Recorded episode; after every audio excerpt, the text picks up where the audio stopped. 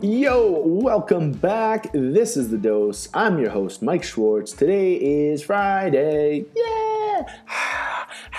Crowd goes wild. That means Fun Fact Friday, all right? We're talking about focus today, okay?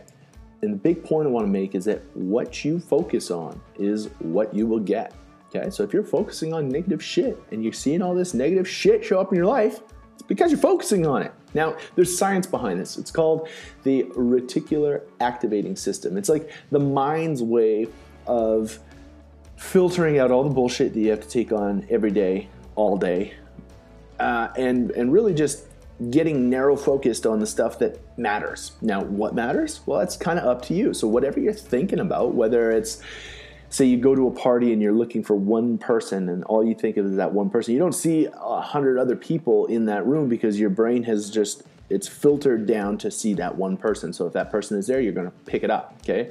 It gets rid of all the madness and chaos that's going on in your life because if we were to try to take on all the actual stress that we take on man oh man our lives would be very very different. So have you ever noticed when uh, a great example is like when you buy a new pair of shoes all right. You think you got these great new shoes, but then you're walking downtown and you see everybody else is wearing these damn shoes. What's up with that?